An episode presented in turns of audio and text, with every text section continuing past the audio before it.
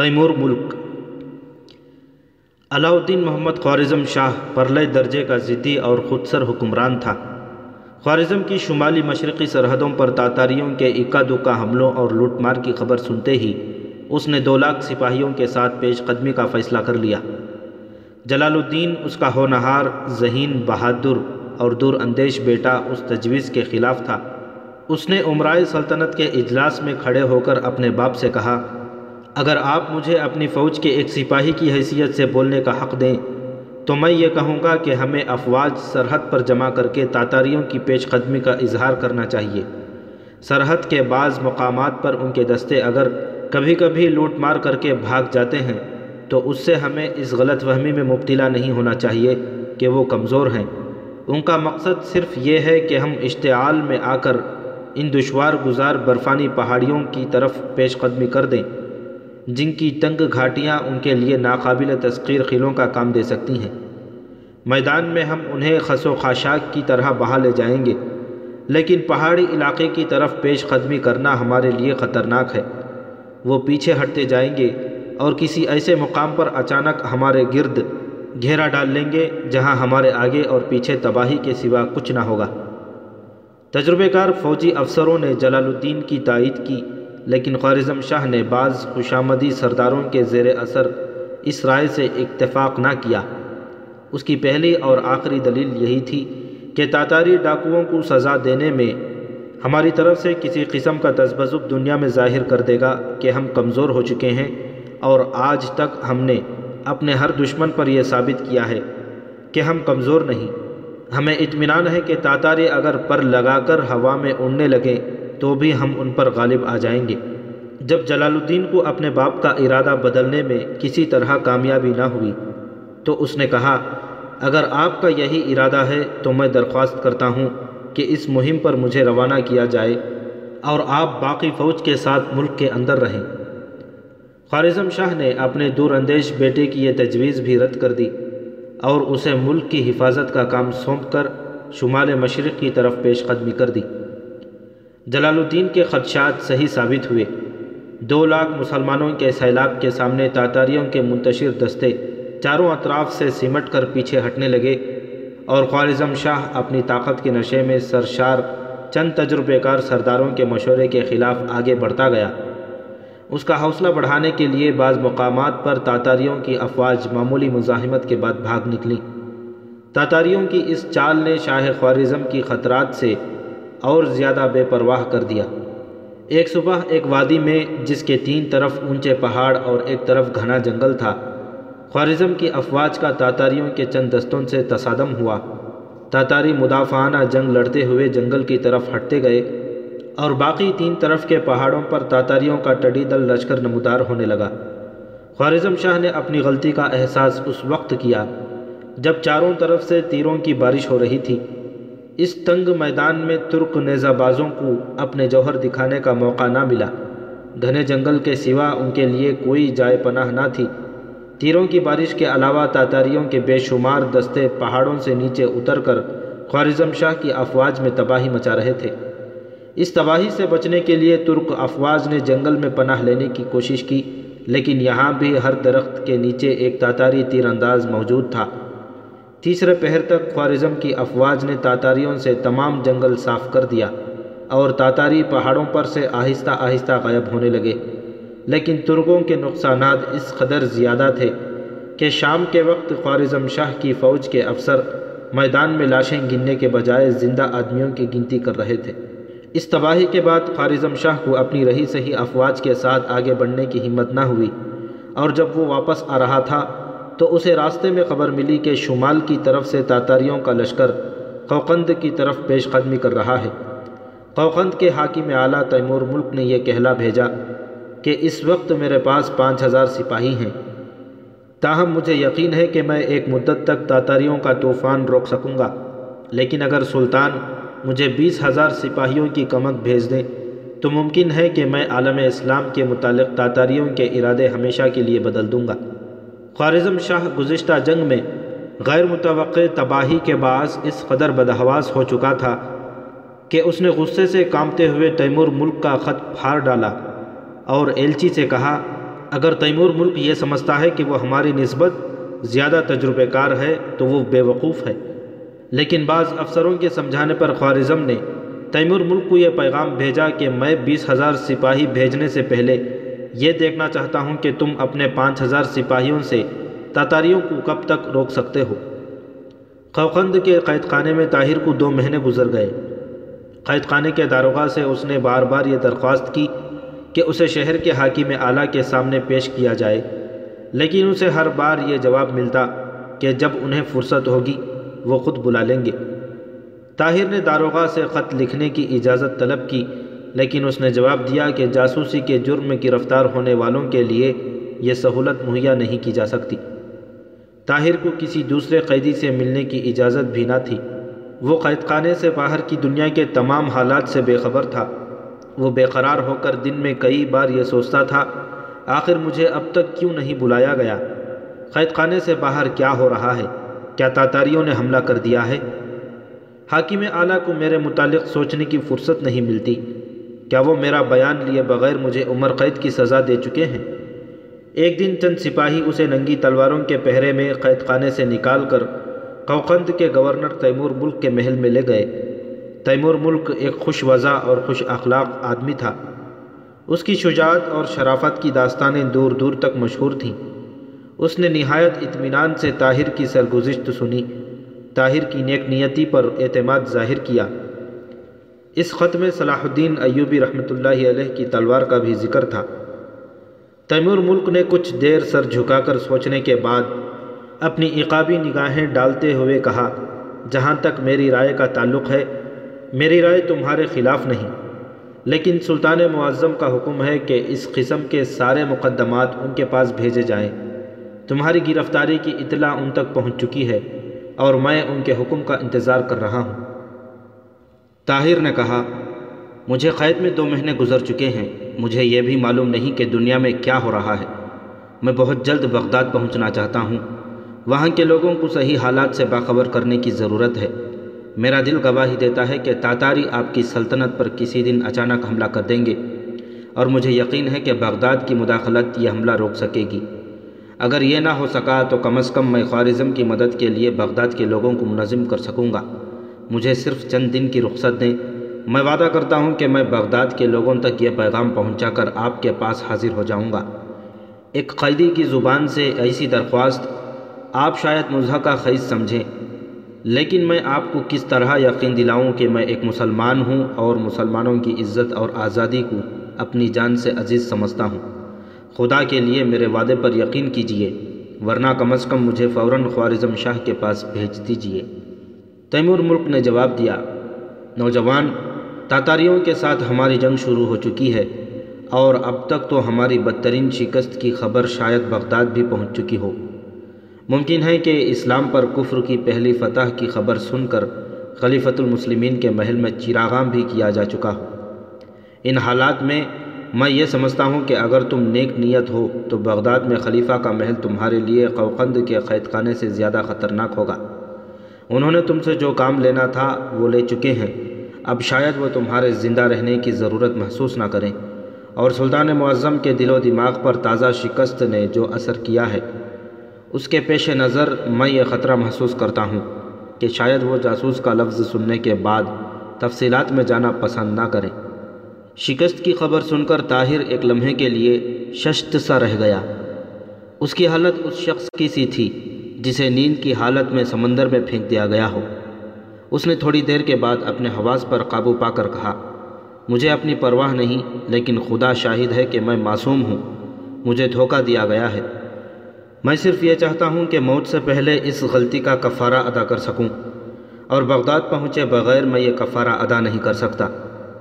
آپ کا اصلی مجرم وحید الدین سابق وزیر خارجہ ہے۔ اگر وہ زندہ ہے تو میں وعدہ کرتا ہوں کہ میں چند دنوں تک اس کا سر لے کر آپ کے پاس پہنچ جاؤں گا، ورنہ میرا سر حاضر ہوگا۔ تیمور ملک نے کہا، ہمارے اصلی مجرم خلیفہ اور وزیر اعظم ہیں۔ وزیر خارجہ صرف ان کا اعلی کار ہو سکتا ہے۔ اگر تم ان کے سر لانے کا وعدہ کرو، تو میں شاید تمہاری آزادی کی کوئی تدبیر سوچ سکوں۔ نہیں نہیں، طاہر نے چلا کر کہا، وہ ایسے نہیں ہو سکتے۔ میں ان کے خلاف ایسی باتوں پر یقین نہیں کر سکتا۔ جس دن عالم اسلام کے یہ ستون اس قدر کھوکھلے ہو جائیں گے، اس دن دنیا کا کوئی خطہ ہمارے لیے محفوظ نہ ہوگا۔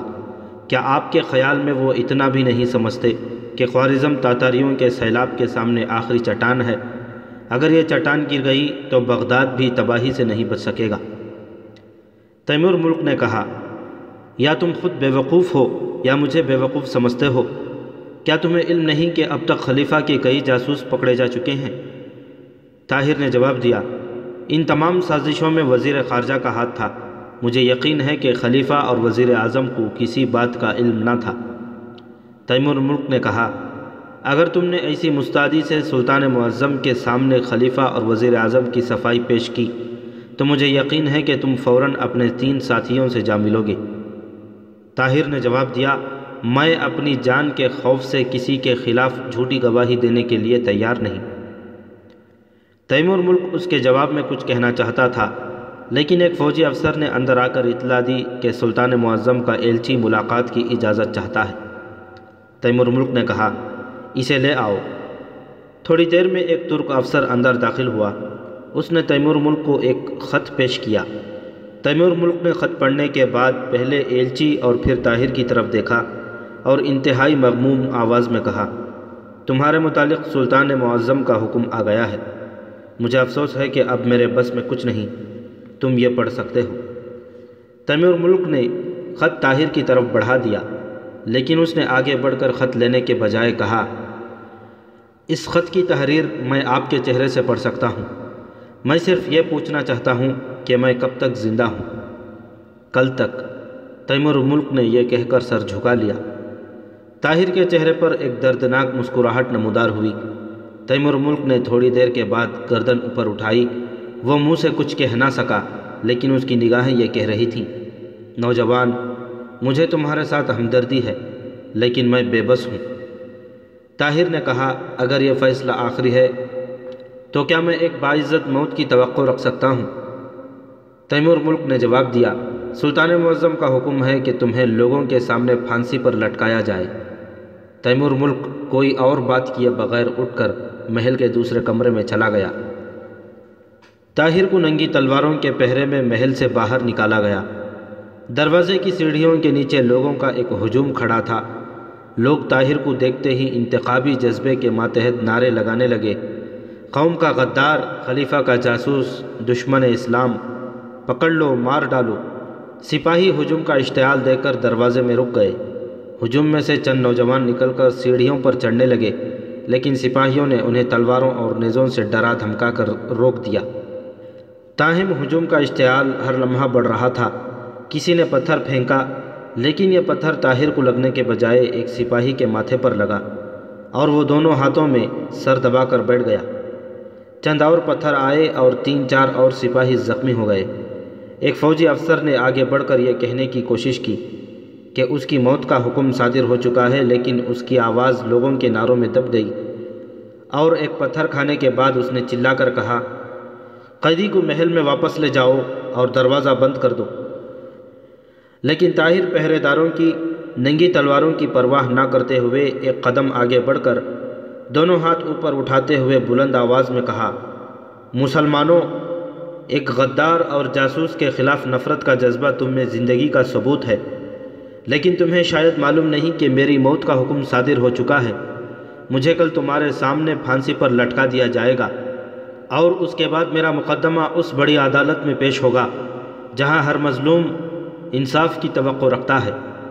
لوگوں کا شور کم ہو رہا تھا اور وہ نفرت اور حقارت کے جذبات سے مغلوب ہونے کے باوجود طاہر کی زبان سے کچھ سننا چاہتے تھے، لیکن ایک سپاہی نے طاہر کی گردن پر تلوار کی نوک رکھتے ہوئے کہا تمہیں لوگوں کے سامنے تقریر کرنے کا کوئی حق نہیں۔ کسی نے پیچھے سے آ کر سپاہی کا ہاتھ پکڑ لیا۔ سپاہی نے مڑ کر دیکھا تو اس کے سامنے تیمور ملک کھڑا تھا۔ تمام سپاہی ادب و احترام کے ساتھ گورنر کی طرف دیکھنے لگے۔ ایک لمحے کے بعد لوگوں کی آوازیں پھر آہستہ آہستہ بلند ہونے لگیں۔ تیمور ملک نے آگے بڑھ کر ہاتھ بلند کیا اور کہا، سلطان معظم کے حکم سے اس شخص کو کل تمہارے سامنے پھانسی پر لٹکا دیا جائے گا۔ کیا ایک ایسا شخص جو صرف ایک دن کا مہمان ہے، تمہاری طرف سے بہتر سلوک کا حقدار نہیں؟ تیمور ملک پہرے داروں کو اپنے پیچھے آنے کا اشارہ کر کے سیڑھیوں سے نیچے اترا۔ لوگوں نے فوراً ادھر ادھر ہٹ کر راستہ چھوڑ دیا۔ سپاہی طاہر کے گرد حلقہ باندھ کر اس کے ساتھ چل دیے۔ چند قدم چلنے کے بعد تیمور ملک کو رک کر ہجوم سے مخاطب ہوا۔ میں بہت مصروف ہوں۔ سرحد کے پر تاتاریوں کے دستے دیکھے گئے ہیں۔ مجھے ڈر ہے کہ جنوب کے اور شہروں کی طرح وہ خوقند پر بھی اچانک حملہ کر دیں گے۔ اس لیے یہ نعرے لگانے کا وقت نہیں، تلواریں تیز کرنے کا وقت ہے۔ تم نے میرے دو سپاہیوں کو زخمی کر دیا ہے۔ تم جانتے ہو کہ میرے پاس زیادہ سپاہی نہیں۔ اب اگر تم یہ وعدہ کرو کہ تم راستے میں سپاہیوں کو تنگ نہیں کرو گے، تو میں واپس جا کر زیادہ اہم امور پر توجہ دے سکوں گا، ورنہ مجھے قید خانے تک ان کے ساتھ جانا پڑے گا۔ ایک نوجوان نے بلند آواز میں کہا، بھائیوں، یہ کیا حماقت ہے؟ ہم ایسے نازک موقع پر اپنے محبوب حاکم کا وقت ضائع کر رہے ہیں۔ اب تمہاری تسلی ہو چکی ہے کہ مجرم کو عبرتناک سزا ملے گی۔ اب تم کیا چاہتے ہو؟ چلو یہاں سے۔ لوگ چھوٹی چھوٹی ٹولیوں میں منتشر ہونے لگے۔ تیمور ملک نے محل کی طرف لوٹتے ہوئے سپاہیوں سے کہا، قیدی کو کسی قسم کی تکلیف نہ ہونے پائے۔ آسمان پر بادل چھا رہے تھے۔ شمال کی سرد ہوا سے طاہر کا جسم ٹھٹر رہا تھا۔ ایک سپاہی نے اپنی پوستین اتار کر طاہر کے کندھوں پر ڈال دی۔ طاہر نے اس کی طرف احسان مند نگاہوں سے دیکھا اور پوستین واپس کرتے ہوئے کہا، شکریہ، ایک دن کے مہمان کو اس کی ضرورت نہیں۔ اگلے دن برف باری سے قوقند کے بازاروں میں ردائے سیمیں بچھی ہوئی تھیں۔ طاہر قید خانے سے باہر ایک چبوترے کے اوپر کھڑا تھا۔ اس کے ہاتھ پیچھے کی طرف مضبوط رسی سے جکڑے ہوئے تھے۔ اس سے دو قدم آگے پھانسی کا پھندا لٹک رہا تھا۔ ارد گرد کھلے میدان میں برف باری کے باوجود سینکڑوں آدمی جمع تھے۔ موت کو اس قدر قریب دیکھنے کے باوجود طاہر کے چہرے پر ایک غیر معمولی سکون تھا۔ قید خانے کے داروغہ کا اشارہ پا کر جلاد چبوترے کے اوپر چڑھا اور اس نے پھانسی کا پھندا ہاتھ میں لیتے ہوئے آگے بڑھ کر طاہر کو لکڑی کے تختے پر کھڑا ہونے کے لیے اشارہ کیا۔ طاہر نے تختے پر چڑھ کر ادھر ادھر دیکھا۔ تماشائیوں میں اب وہ پہلا سا جوش و خروش نام کو نہ تھا۔ جلاد نے پھانسی کا پھندا طاہر کے گلے میں ڈال دیا۔ قید خانے کے داروغہ نے آگے بڑھ کر کہا، تمہارے لیے یہ آخری موقع ہے۔ اگر کوئی ایسی خواہش ہو جسے ہم پورا کر سکتے ہوں، تو بیان کرنے میں کوئی حرج نہیں طاہر نے جواب دیا، میں آپ کو اس سوال کا جواب پہلے بھی دے چکا ہوں۔ ایسے موقعوں پر خدا پرست انسان سے توقعات وابستہ نہیں کیا کرتے۔ میں نے جو کچھ مانگنا تھا خدا سے مانگ چکا ہوں۔ اگر میری دعائیں اس کے حضور میں شرف قبولیت حاصل کر چکی ہوں، تو مجھے کسی انسان کے سامنے دامن پھیلانے کی ضرورت نہیں۔ اور اگر اس کی بارگاہ میں میری دعا مستجاب نہیں ہوئی، تو تم میرے لیے کچھ نہیں کر سکتے۔ داروغہ نے لاجواب سا ہو کر کہا، پھر بھی اگر تم بغداد میں اپنے کسی عزیز کو کوئی پیغام دینا چاہو تو شاید ہم کوئی بندوبست کر سکیں۔ طاہر نے جواب دیا، خدا اور رسول صلی اللہ علیہ وسلم کا نام لینے والا ہر مسلمان میرا عزیز ہے اور میں ہر ایک کو ایک ضروری پیغام دینا چاہتا ہوں۔ خدا کو اگر مجھ سے کام لینا منظور ہے تو مجھے یقیناً موقع دے گا، ورنہ مجھے یقین ہے کہ میرے بعد وہ کسی بہتر انسان کو اس مقصد کے لیے منتخب کرے گا۔ میں پوچھ سکتا ہوں کہ وہ پیغام کیا ہے۔ وہ پیغام یہ ہے کہ اس وقت کفر اسلام کے خلاف اپنی ساری طاقتیں منظم کر رہا ہے۔ مسلمانوں کا یہ فرض ہے کہ وہ دین کی حفاظت کے لیے منظم اور متحد ہو جائیں۔ داروغہ نے کہا، اب صرف چند لمحات باقی ہیں، تم کوئی دعا مانگنا چاہتے ہو تو مانگ لو۔ طاہر نے سفیدی مائل بادلوں میں چھپے ہوئے آسمان کی طرف دیکھا، اور وہ دعا جسے وہ رات کے وقت کئی بار دہرا چکا تھا، ایک بار پھر دہرانے لگا۔ میرے اللہ، کیا میں تیرے دین کے کسی کام نہیں آ سکتا؟ میں نے تیری راہ میں جہاد کی نیت سے نیزوں اور تلواروں سے کھیلنا سیکھا تھا۔ کیا میرے مقدر میں ایک کریحہ موت کے سوا کچھ نہیں؟ میں نے صلاح الدین ایوبی کی تلوار کا حق بھی ادا نہیں کیا۔ میرے مولا، انسانوں کے غلط فیصلے منسوخ کرنا تیری قدرت سے بعید نہیں۔ جلاد نیچے سے تختہ کھینچنے کے لیے داروغہ کے اشارے کا منتظر تھا۔ تماشائیوں میں سے اب بعض ایسے بھی تھے جو طاہر کی طرف غصے یا بے اعتنائی کے بجائے ہمدردی کے ساتھ دیکھ رہے تھے۔ اچانک شہر کی طرف سے لوگوں کی چیخ و پکار سنائی دی۔ چند لوگ گھوڑے بھگاتے ہوئے آئے اور ان میں سے ایک نے بلند آواز میں کہا، تاتاری آ رہے ہیں، شہر کی حفاظت کے لیے تیار ہو جاؤ۔ اس اعلان نے ایک لمحے کے لیے لوگوں کو مبہوت کر دیا اور دوسرے لمحے میں وہ تاتاری آ رہے ہیں۔ تاتاری آ گئے، کہتے ہوئے اپنے اپنے گھروں کا رخ کر رہے تھے۔ تھوڑی دیر بعد جب داروغہ کے حواس درست ہوئے اور اسے اپنے فرض کا دوبارہ خیال آیا تو میدان خالی ہو چکا تھا۔ اس نے ایک لمحے کے تذبذب کے بعد جلات کو تختہ کھینچنے کا اشارہ کیا تو ایک طرف سے کسی نے بار وب آواز میں کہا ٹہرو تیمور ملک کی آواز پہچان کر داروغہ نے پیچھے مڑ کر دیکھا۔ تیمور ملک گھوڑے پر سوار تھا اور اس کے ساتھ چند اور سپاہی بھی تھے۔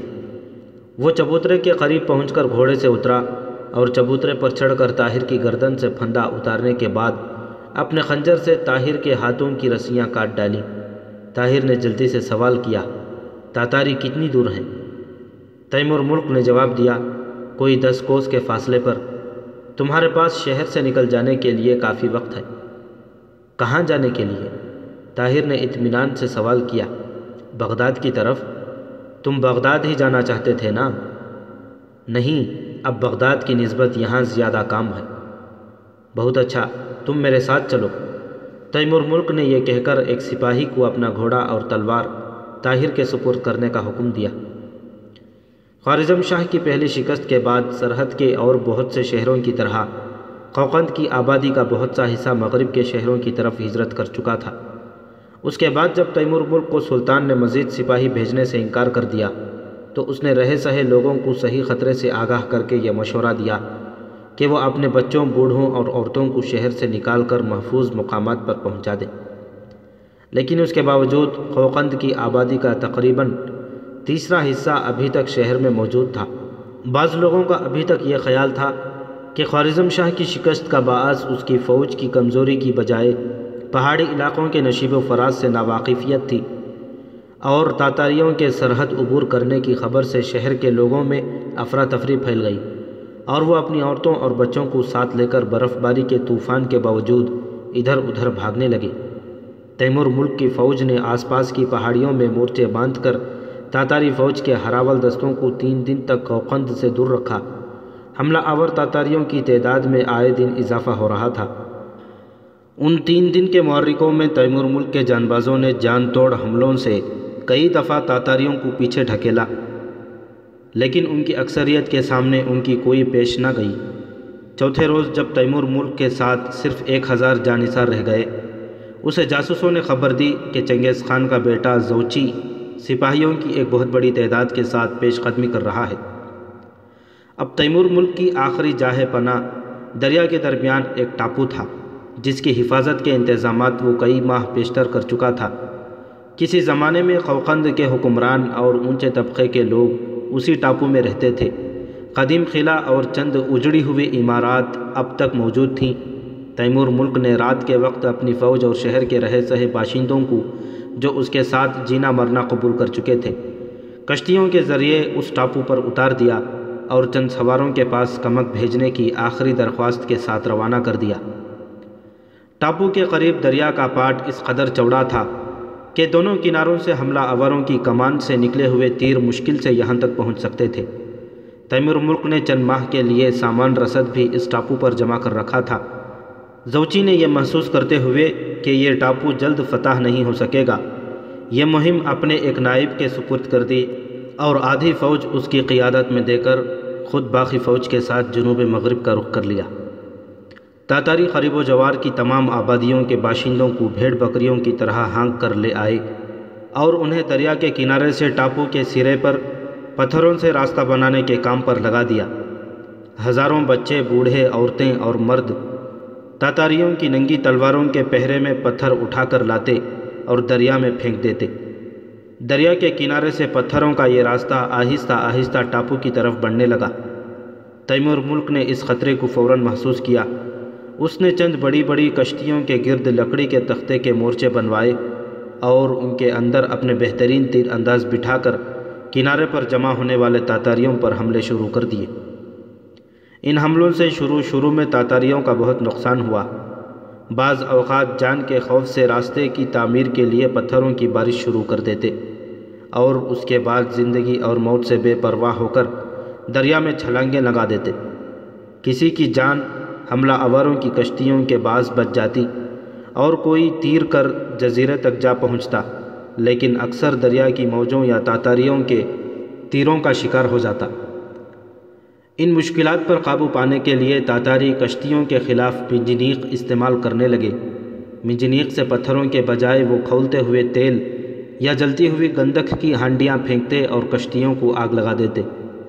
تیمور ملک نے اس نئے حربے کا مقابلہ کرنے کے لیے کشتیوں پر چھتیں ڈلوا دیں اور ان کے اوپر مٹی کا پلستر کرا دیا اور اندر بیٹھنے والے تیر اندازوں کی ضرورت کے لیے چھوٹے چھوٹے سوراخ چھوڑ دیے۔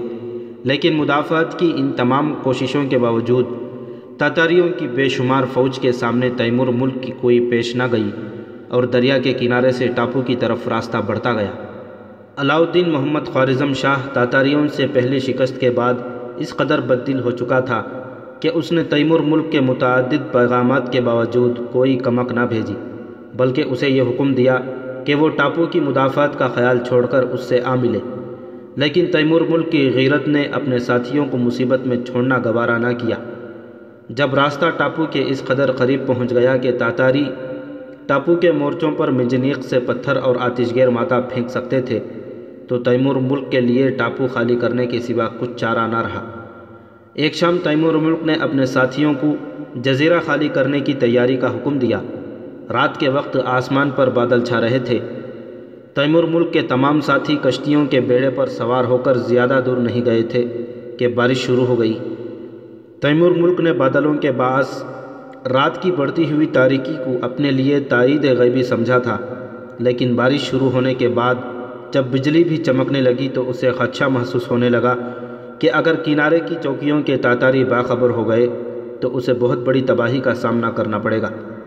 آدھی رات کے بعد اسے معلوم ہوا کہ اس کا خدشہ غلط نہ تھا۔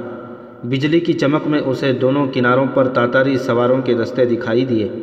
تھوڑی دور آگے جا کر ان کے ہمراہ پیادہ سپاہیوں کی ایک اچھی خاصی تعداد دکھائی دی۔ تیمور ملک کی کشتی پر اس کی فوج کے چیدہ چیدہ افسر سوار تھے۔ اس نے ان کا مشورہ طلب کیا۔ سب کی متفقہ رائے یہ تھی کہ گھنے جنگل میں پہنچ کر کشتیاں کنارے لگا دی جائیں۔ تاریکی میں اگر تاتاریوں سے مقابلہ ہوا بھی تو بعض آدمیوں کو چھپ چھپا کر ادھر ادھر بھاگ جانے کا موقع مل جائے گا۔ تیمور ملک نے سب کی رائے سننے کے بعد کہا، طاہر اب تک خاموش ہے، میں اس کی رائے بھی سننا چاہتا ہوں۔ کشتی کے کونے سے جواب ملا، میرے خیال میں ہمارے لیے دو ہی راستے ہیں۔ پہلا یہ کہ ہم کنارے پر کسی جگہ پاؤں جما کر آخری دم تک لڑیں۔ جنگل ہو یا میدان، یہ تمام علاقہ تاتاریوں سے پیٹا پڑا ہے اور ہمارے لیے بھاگنے کے راستے بہت کم ہوں گے۔ ایسی صورت میں اگر ایک جان کے بدلے دو نہیں، تو ایک جان لینے کا قائل ہوں۔ اگر کسی ایک جگہ دریا کے کنارے اترنے کے بعد ادھر ادھر بھاگتے ہوئے دشمن کے تیروں کا شکار ہونا ہو، تو پھر بہتر یہی ہے کہ ہم ان کے تیر پیٹ کے بجائے سینے پر کھائیں۔ دوسرا راستہ یہ ہے کہ ہر ایک یا آدھ کوس پر ایک کشتی پیچھے چھوڑ دی جائے اور جب دوسری کشتی آگے نکل جائے تو اس کے سوار اترتے جائیں اور خالی کشتی کو پانی میں ڈھکیلتے جائیں۔ تاتاری یقیناً باقی بیڑے کے ساتھ چلتے رہیں گے اور پیچھے رہنے والی کشتیوں کے سواروں کو جان بچانے کا موقع ملتا جائے گا۔ تعقب کرنے والوں کو غلط فہمی میں مبتلا رکھنے کے لیے ہم بیڑے پر سے بجلی کی روشنی میں تیر چلاتے رہیں گے۔ اس صورت میں طلوع شہر تک ہمیں ادھر ادھر بھاگنے کا وقت مل جائے گا۔ آخر چند آدمیوں کو شاید اپنی کشتیاں کنارے کے ساتھ ساتھ لگانے کا وقت نہ ملے، اس لیے ضروری ہے کہ وہ بہترین تیراک ہوں۔ طاہر کی دوسری تجویز کے ساتھ سب نے اتفاق کیا، لیکن تیمور ملک نے یہ خدشہ ظاہر کیا کہ خالی کشتی جب دریا میں دھکیلی جائے گی تو یہ ممکن نہیں کہ وہ باقی بیڑے کی طرح منجدھار میں چلتی رہے۔ بیڑے کی تعداد برقرار رکھنے کے لیے اسے بیڑے کے ساتھ شامل کرنا ضروری ہے۔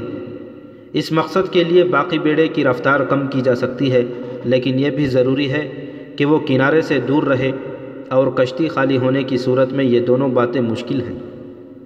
تھوڑی دیر کی بحث کے بعد یہ طے ہوا کہ ہر کشتی پر ایک رضاکار ایسا ہو جسے تیرنا آتا ہو اور جو سواروں کو کنارے پر اتار کر خالی کشتی لے آئے۔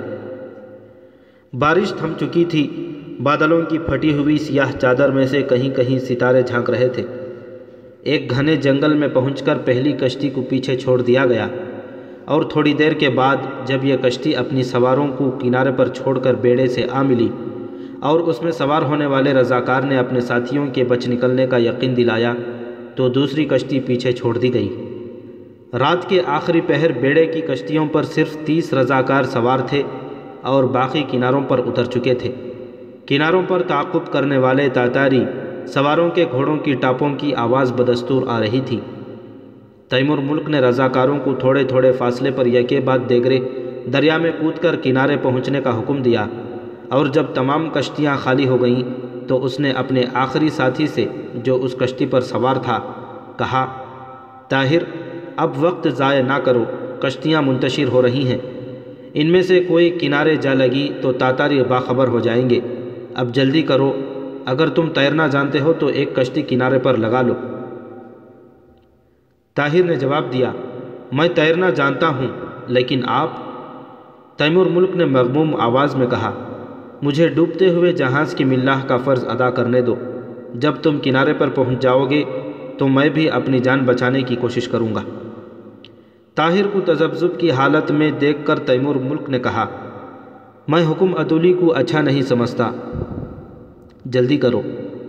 طاہر نے جواب دیا، میں آپ کے حکم کی تعمیل سے انکار نہیں کرتا، لیکن میری ایک خواہش ہے۔ تیمور ملک نے جواب دیا، میں اب کسی خواہش کو پورا کرنے کے قابل نہیں۔ کہو کیا کہتے ہو، لیکن وقت ضائع نہ کرو، اب پو پھوٹنے والی ہے۔ طاہر نے کہا، آپ وعدہ کریں کہ اس کے بعد اگر زندگی میں کبھی مجھے آپ سے کوئی درخواست کرنے کا موقع ملے، تو آپ اسے رد نہیں کریں گے۔ تیمور ملک نے جواب دیا، تم اپنے آپ کو ایسے وعدے کا حقدار ثابت کر چکے ہو۔ جاؤ، میں ایک کے بجائے تمہاری دو درخواستیں قبول کرنے کا وعدہ کرتا ہوں۔ طاہر نے خدا حافظ کہہ کر آہستہ سے پانی میں اترا اور کنارے کی طرف تیرنے لگا۔ رات بھر کی سردی اور بے آرامی سے اس کا جسم شل ہو رہا تھا۔ دریا کا پانی ناقابل برداشت حد تک ٹھنڈا تھا۔ وہ جون توں کر کے کنارے پر پہنچا۔ تو اسے ایک اور مصیبت کا سامنا کرنا پڑا۔ چند سوار کنارے پر سے گزر رہے تھے۔ طاہر کنارے پر گرے ہوئے ایک درخت کی جڑ پکڑ کر کچھ دیر پانی میں چھپا رہا۔ اور جب یہ سوار گزر گئے تو اس نے باہر نکلنے کی کوشش کی، لیکن اب اسے پیادہ سپاہیوں کے چند دستے دکھائی دیے۔ طاہر کا جسم بالکل سن ہو چکا تھا۔ جب وہ بھی گزر گئے تو ان کے پیچھے کچھ فاصلے پر اسے پھر گھوڑوں کی ٹاپ سنائی دیے۔ طاہر کی قوت برداشت جواب دے چکی تھی۔ وہ جلدی سے باہر نکلا اور ایک درخت کے تنے کا سہارا لے کر کھڑا ہو گیا۔ کنارے پر گھنے درختوں اور تاریکی کی وجہ سے تاتاری یکے بعد دیگرے منتشر ہوئے، غیر منظم صورت میں آگے بڑھ رہے تھے۔ طاہر نے کچھ دیر سوچ کر نیام سے تلوار نکالی۔ جب پندرہ بیس سوار گزر گئے تو اسے کنارے سے ایک طرف زیادہ گھنے درختوں کے درمیان ایک گھوڑے کی آہٹ سنائی دی۔ وہ درختوں کی شاخوں کو ادھر ادھر ہٹاتا ہوا دبے پاؤں آگے بڑھا۔ سوار اپنے ساتھیوں کو آوازیں دے رہا تھا اور اس کے جواب میں وہ اسے اپنے پاس بلا رہے تھے۔ طاہر نے تاریکی میں آنکھیں پھاڑ پھاڑ کر دیکھا اور جس طرف سوار کے گھوڑے کا رخ تھا، اس طرف بڑھ کر ایک درخت کی آڑ میں کھڑا ہو گیا۔ ایک ثانیے کے بعد طاہر کا ایک ہاتھ گھوڑے کی باغ پر تھا اور دوسرے ہاتھ میں اس کی تلوار، اس کو موت کے گھاٹ اتار چکی تھی۔ طاہر نے جلدی سے نیچے گر کر تڑپتے ہوئے تاتاری کی ٹوپی اور پوستین اتار کر پہن لی اور گھوڑے پر سوار ہو گیا اور دریا کے کنارے کے ساتھ ساتھ چلنے لگا۔ صبح کے آثار نمودار ہونے میں ابھی کچھ دیر باقی تھی۔ تیمور ملک اپنی کشتی چھوڑ کر پانی میں تیرتا ہوا دریا کے کنارے پہنچا تو اسے درخت کی آڑ سے ایک آواز سنائی دی۔ تیمور، اس نے چون کر ادھر ادھر دیکھا اور فوراً تلوار نیام سے نکال کر خطرے کے مقابلے کے لیے کھڑا ہو گیا۔ درخت کی آڑ سے پھر کسی نے کہا گھبراؤں نہیں، میں ہوں طاہر۔ تیمور ملک جلدی سے درخت کے قریب پہنچا۔ طاہر گھوڑے کی باغ تھامے کھڑا تھا۔ تیمور ملک نے جلدی سے کہا، گھوڑا حاصل کر لینے کے بعد بھی تم یہاں ٹہرے ہو۔ طاہر نے اطمینان سے جواب دیا، یہ گھوڑا آپ کے لیے ہے، اب جلدی کریں۔ تیمور ملک نے جواب دیا میں اپنے مقدر کے دلدل سے نکلنے کے لیے کسی کی لاٹھی چھیننا نہیں چاہتا۔ طاہر نے جواب دیا، آپ میری دو درخواستیں قبول کرنے کا وعدہ کر چکے ہیں اور یہ پہلی درخواست ہے۔ تیمور ملک نے لاجواب سا ہو کر کہا، یہاں بحث کرنا ٹھیک نہیں، آؤ میرے ساتھ۔ طاہر اپنے ہاتھ میں گھوڑے کی باغ تھامے تیمور کے ساتھ چل دیا۔ کنارے سے کوئی تین سو گز دور پہنچ کر تیمور رکا اور کہنے لگا کیا مجھ سے وعدہ لیتے وقت تمہاری نیت یہی تھی؟ ہاں تمہیں یقین تھا کہ تمہیں گھوڑا مل جائے گا اور تم مجھے پیش کرو گے۔ یہ میرا اندازہ تھا۔ خدا کا شکر ہے کہ پورا ہوا۔ تیمور ملک نے طاہر کے ہاتھ سے گھوڑے کی باغ پکڑ لی اور اس پر سوار ہو کر کہا، تم میرے پیچھے بیٹھ جاؤ۔ طاہر نے جواب دیا، اس طرح ہم دونوں رہ جائیں گے۔ تیمور ملک نے کہا خدا پر اس قدر بھروسہ رکھنے والے انسان کو مایوس نہیں ہونا چاہیے۔ شاید تمہاری وجہ سے میں بچ جاؤں۔ جلدی کرو۔ تاتاریوں کی آوازیں آ رہی ہیں۔ شاید انہوں نے خالی کشتیاں دیکھ لی ہیں۔ طاہر کود کر تیمور ملک کے پیچھے بیٹھ گیا۔ کوئی دو کوس جنگل عبور کرنے کے بعد پہاڑوں کا سلسلہ شروع ہوا۔ طاہر نے گھوڑے کی تھکاوٹ محسوس کر کے چند بار اترنے کی خواہش ظاہر کی۔ لیکن تیمور ملک نے اس کی ایک نہ سنی۔ سورج کی پہلی شعاع کے ساتھ ایک تنگ گھاٹی سے گزرتے ہوئے طاہر نے پیچھے مڑ کر دیکھا تو تاتاری سواروں کا ایک گروہ سرپٹ آتا دکھائی دیا۔ طاہر نے کہا، وہ ہمارے تعاقب میں آ رہے ہیں۔ خدا کے لیے مجھے اتار دیجیے۔ اس گھاٹی پر انہیں روک سکتا ہوں۔ آپ کو بچ نکلنے کا موقع مل جائے گا۔ تیمور ملک نے گھوڑا روکے بغیر پوچھا، وہ کتنے ہیں؟ سات۔ تو میں بھی تمہارے ساتھ اترتا ہوں۔ لیکن کون کہہ سکتا ہے کہ ان کے پیچھے ایک لشکر نہیں ہوگا؟ طاہر نے کہا، آپ میری درخواستیں پورا کرنے کا وعدہ کر چکے ہیں اور میری دوسری درخواست یہ ہے کہ آپ مجھے اتار دیں۔ لیکن میں اپنے لیے تمہارے احسار کی وجہ پوچھ سکتا ہوں۔ طاہر نے جواب دیا، خوارزم تاتاریوں کے سیلاب کے سامنے آخری چٹان ہے اور اس چٹان کو آپ جیسے محافظ کی ضرورت ہے۔ میں آپ پر احسان نہیں کرتا۔ عالم اسلام کی ایک خدمت کرنا چاہتا ہوں۔ خوارزم شاہ کو چند بزدل مشیروں نے ناکارہ بنا دیا ہے۔ آپ اس میں زندگی کی روح پھونک سکتے ہیں۔ تیمور ملک نے جواب دیا، میں صرف سپاہی ہوں۔ تلوار سے کاٹنا جانتا ہوں۔ قوم میں زندگی کی روح پھونکنا تم جیسے لوگوں کا کام ہے۔ تم جاؤ، میں گھوڑے سے اتر کر ان کا راستہ روکتا ہوں۔ طاہر نے کہا، اپنا وعدہ نہ بھولیے۔ مجھے خدا پر بھروسہ ہے، ہم ایک بار پھر ملیں گے۔ طاہر یہ کہہ کر بھاگتے ہوئے گھوڑے سے نیچے گیا۔ تیمور نے گھوڑا روک لیا اور کہا، تمہارے ترکش میں کتنے تیر ہیں؟ طاہر نے جواب دیا، پانچ۔ تیمور ملک نے اپنا ترکش اتار کر اس کی طرف پھینک دیا اور کہا، چھ سات اس میں بھی ہوں گے۔ کاش خوارزم کی فوج میں تمہارے جیسے پانچ سو سپاہی اور ہوتے۔ تیمور ملک نے گھوڑے کو پھر سرپٹ چھوڑ دیا۔ اور طاہر تنگ گھاٹی کے موڑ کے قریب چند گز پہاڑی کے اوپر چڑھ کر ایک پتھر کی آڑ میں بیٹھ گیا۔ جب پہلا سوار گھاٹی کے موڑ پر سے گزر کر چند گز آگے نکل گیا تو طاہر نے تیر چلا دیا اور وہ تھوڑی دور آگے جا کر گھوڑے کی ننگی پیٹ سے گر پڑا۔ اتنی دیر میں دوسرا سوار موڑ سے نکل کر طاہر کی تیر کے زد میں آ چکا تھا۔ طاہر کا دوسرا تیر بھی نشانے پر لگا، لیکن تین اور سوار ایک ساتھ نمودار ہوئے۔ طاہر نے ان میں سے ایک کو گرا لیا تو باقی دو نے گھوڑے روک کر مڑنے کی کوشش کی، لیکن اوپر سے ایک بعد دیگرے دو تیر آئے اور ایک تاتاری زخمی ہو کر گر پڑا۔ دوسرے نے اپنے گھوڑے کی پناہ لے کر اپنی جان بچائی اور بلند آواز سے پیچھے آنے والے ساتھیوں کو باخبر کر دیا۔ جب تک طاہر نے دوسرا تیر چڑھایا، تاتاری گھوڑے سے کود کر ایک پتھر کی آڑ میں بیٹھ چکا تھا۔ اور بدستور بلند آواز سے پیچھے آنے والے ساتھیوں کو پکار رہا تھا۔ طاہر اپنا مورچہ چھوڑ کر پتھروں کی آڑ لیتا ہوا پہاڑی کے اوپر سے گھاٹی کے موڑ کی دوسری طرف جا پہنچا۔ نیچے کوئی تیس چالیس گز کے فاصلے پر دو سوار گھوڑے روک کر موڑ کے دوسرے سرے سے پکارنے والے ساتھی کی باتوں کا جواب دے رہے تھے۔ طاہر پتھر کی آڑ میں بیٹھ گیا۔ یہ دونوں سوار ایک دوسرے سے تاتاری زبان میں کچھ کہنے کے بعد گھوڑوں سے اتر پڑے۔ اور انہیں ایک جھاڑی سے باندھنے کے بعد دونوں پہاڑی کی ایسی ڈھلوان پر پہنچ چکے تھے جس پر چھپنے کے لیے کوئی جگہ نہ تھی۔ اچانک طاہر کی کمان سے ایک بعد دو تیر نکلے۔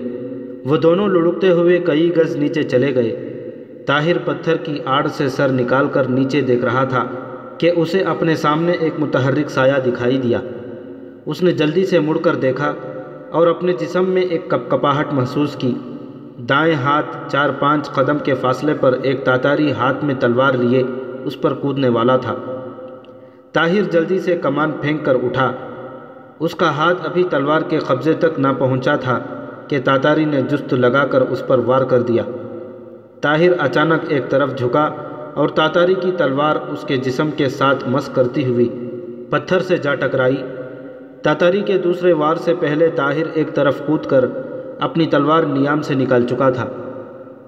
چند بار دونوں کی تلواریں آپس میں ٹکرائیں اور تاتاری اپنے حریف کو خطرناک سمجھتے ہوئے پیچھے ہٹنے لگا۔ اس نے چند بار پاؤں جما کر لڑنے کی کوشش کی، لیکن اس کی پیش نہ گئی۔ چٹان کے آخری سرے پر پہنچ کر طاہر کی تلوار اس کے سر پر لگی اور وہ لڑکھڑاتا ہوا نیچے ایک کھڈ میں جا گرا۔ طاہر ایک لمحے کے توقف کے بغیر پہاڑی سے نیچے اترا۔ اور جھاڑی کے ساتھ بندھے ہوئے دو گھوڑوں میں سے ایک پر سوار ہوا۔ جب وہ موڑ پر سے گزر رہا تھا، تو اس کے تیروں سے زخمی ہونے والے تاتاریوں میں سے ایک نیم بسمل اپنا سر پتھر کے ساتھ پٹخ رہا تھا۔ طاہر نے گھوڑے سے اتر کر اس کے ترکش سے تیر نکال کر اپنے ترکش میں ڈال لیے اور پھر سوار ہو گیا۔ طاہر گھوڑے کو سرپٹ دوڑاتا ہوا وادیوں اور پہاڑوں سے گزر رہا تھا۔ بعض دشوار گزار پہاڑوں میں اسے اپنے گھوڑے کی رفتار کم کرنا پڑی۔ راستے کے متعلق اسے کوئی علم نہ تھا۔ پہاڑی ندیوں میں پانی کی کمی نہ تھی، لیکن وہ بھوک سے نڈھال ہو رہا تھا۔ رات بھر کی سردی نے اس کے اعضا شل کر دیے تھے۔ اور اب بھی صبح کی دھوپ کے باوجود سرد ہوا کے جھونکے ناقابل برداشت تھے۔ راستے میں چند ایسی بستیاں آئیں جہاں جلے ہوئے مکانات اور عورتوں، مردوں اور بچوں کی بے گور کفن لاشیں تاتاریوں کی بربریت کی شہادت دے رہی تھی۔ دوپہر کے وقت طاہر ایک وسیع میدان میں سے گزر رہا تھا۔ آسمان پر بادل چھا رہے تھے اور سردی ہر لہجہ زیادہ ہو رہی تھی۔ تیسرے پہر برف گرنے لگی۔ طاہر کا گھوڑا قریباً جواب دے چکا تھا اور گردن ڈھیلی چھوڑ کر آہستہ آہستہ چل رہا تھا۔ برف کے طوفان میں طاہر کو یہ معلوم نہ تھا کہ اس کا رخ کس طرف ہے۔ لیکن اس نے رکنے کے بجائے آگے بڑھنا مناسب سمجھا۔ عصر کے وقت گھوڑے نے برف پر گر کر دم توڑ دیا۔ طاہر نے بمشکل کوئی دو کوس راستہ پیدل طے کیا اور اس کی قوت برداشت جواب دینے لگی۔ برف کا طوفان بڑھتا جا رہا تھا اور رات سر پر کھڑی تھی۔ طاہر کے دماغ پر غنودگی سی تاری ہو رہی تھی۔ اس کا جی چاہتا تھا کہ وہ برف پر لیٹ کر سو جائے، لیکن اسے معلوم تھا کہ یہ نیند اس کی آخری نیند ثابت ہوگی۔ وہ دل مضبوط کر کے تیزی کے ساتھ چلنے لگا، لیکن چند قدم چلنے کے بعد اس کے اعضا پھر ڈھیلے پڑ گئے۔ وہ نڈھال سا ہو کر برف پر بیٹھ گیا، لیکن انسان کی فطرت میں زندہ رہنے کی خواہش آخری وقت تک مایوسیوں سے جنگ کرتی ہے۔ طاہر ایک بار پھر اٹھا، اس نے آسمان کی طرف دیکھا اور انتہائی آجزی کے ساتھ دعا کی۔ اے زمین و آسمان کے مالک میری زندگی کا کوئی مقصد ابھی تک پورا نہیں ہوا۔ اب مجھ میں آگے بڑھنے کی ہمت نہیں۔ میں تیری پناہ لیتا ہوں اور تجھی سے مدد مانگتا ہوں۔ لیکن اگر میرے مقدر میں موت کے سوا کچھ نہیں، تو مجھے ایک مومن کا حوصلہ عطا کر۔ اس دعا کے بعد طاہر نے محسوس کیا کہ وہ زندگی کے بوجھ سے سبکدوش ہو چکا ہے۔ وہ بیٹھنے کو تھا کہ اچانک ایک آواز نے اس کی رگوں کی منجمد خون میں حرارت پیدا کر دی۔ یہ ایک گھوڑے کی ہنانے کی آواز تھی۔ طاہر نے ادھر ادھر دیکھا، کوئی پچاس قدم کے فاصلے پر ایک گھوڑا کان کھڑے کر کے اس کی طرف دیکھ رہا تھا۔ طاہر بھاگتا ہوا گھوڑے کے قریب پہنچا۔ گھوڑا ایک دو قدم آگے بڑھ کر اس کے سینے سے اپنا منہ رگڑنے لگا۔ اس پر برف میں اٹی ہوئی زین دیکھ کر طاہر نے محسوس کیا کہ یہ کسی مسلمان مجاہد کا رفیق کارزار رہ چکا ہے۔ طاہر زین سے برف جھاڑ کر گھوڑے پر سوار ہو گیا اور اسے اس کی مرضی پر چھوڑ دیا۔ گھوڑا چند قدم آگے چل کر پھر اپنی جگہ رکا اور ایک ابھری ہوئی جگہ پر سم مارنے لگا۔ طاہر نے جلدی سے نیچے اتر کر برف ادھر ادھر ہٹائی تو نیچے ایک انسان کی لاش تھی۔ اس کی پھسلی اور پیٹھ میں دو تیر پیوس تھے۔ طاہر نے انا للہ و انا الیہ راجعون کہہ کر اس کا جسم پھر برف میں چھپا دیا۔ اور گھوڑے کو تھپکی دے کر پھر اس پر سوار ہو گیا۔ زندگی کی نئی امید نے طاہر کے رگو ریشے میں ایک نئی حرارت پیدا کر دی تھی۔ اس نے کچھ دور چل کر گھوڑے کی زین کے ساتھ بندھے ہوئے تھیلے میں ہاتھ ڈالا۔ اس میں گوشت اور پنیر کے چند ٹکڑے تھے۔ پیٹ بھرنے کے بعد طاہر نے قدر تقویت محسوس کی۔ گھوڑا آہستہ آہستہ اپنی مرضی سے جا رہا تھا۔ طاہر نے اس کا رخ بدلنے یا اسے روکنے کی ضرورت محسوس نہ کی۔